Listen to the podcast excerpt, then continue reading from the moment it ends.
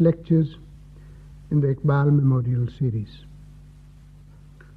I shall be speaking on symmetry concepts in modern physics. Iqbal was our greatest poet, our deepest thinker. I take pride in the association of his name with these lectures for two reasons. Firstly, as a true philosopher, Iqbal fully recognized that there is no finality in philosophical thinking, and that the progress of all philosophical thought must depend on new discoveries in the field of science. Again and again, in his lectures on the reconstruction of religious thought, he points towards the possibility of breakthroughs still to come in the field of physics that may give a new outlook to philosophy. This indeed is what has happened since Iqbal's death 27 years ago. And an account of these newer concepts will be the theme of my lecture. Even though Iqbal did not live to see the fulfillment of his own prediction, I'm glad that Radio Pakistan has decided to dedicate these lectures to his memory, which lives forever. My second reason for welcoming Iqbal's association with these lectures is this. I believe that the rise of a great poet, or a great writer, a great humanist in a new civilization is not an isolated incident, but it's always accompanied by an equally significant emergence of men as great give you one example. It's good to recall that at the last zenith of Islamic civilization, in the early part of the 11th century, the Shahnama of Firdausi preceded the encyclopedic Kanun of Ibn Sina and the equally encyclopedic Tanjim of Al-Biruni by no more than 20 years. I am absolutely certain that Iqbal's greatness in poetry and philosophy will not go unmatched so far as the present Muslim renaissance in science is concerned. I believe that now that the nation has begun once again to aspire to things, the age of Iqbal, just like the age of Firdausi 800 years ago, will produce in Pakistan its great scientists rival the brilliance of Firdausi's contemporaries like Ibn and Al-Biruni. The theme of my lectures is the search for understanding. I am going to of a search that is as old as man's From the dawn of all civilization, men have wandered and asked questions about the color of the sunset, about the brilliance of the stars, about rainfall and cloudburst, about the trajectory of the bullet. And space satellite, and eventually, eventually about life. But in all these questions, there has been one, one recurring theme. Man has always believed that the answers to these questions, when they come, follow from just a very few general principles. Man has always held to an unreasoning faith in an eventual unity, an eventual simplicity, an eventual symmetry in any basic laws which may govern the. The history of science is a history of a search for such unifying concepts. These lectures, I would like to show how rewarding is faith in the unity, the harmony, and the beauty of the basic laws of physics has proved. I shall not be concerned with the processes of life. They fall outside my domain. My subject will mainly be inanimate matter, matter, but within this compass, I would like to tell you what we believe today to be the ultimate constituents of all matter, and what we think we are the basic principles which govern. Perhaps the first, the first, the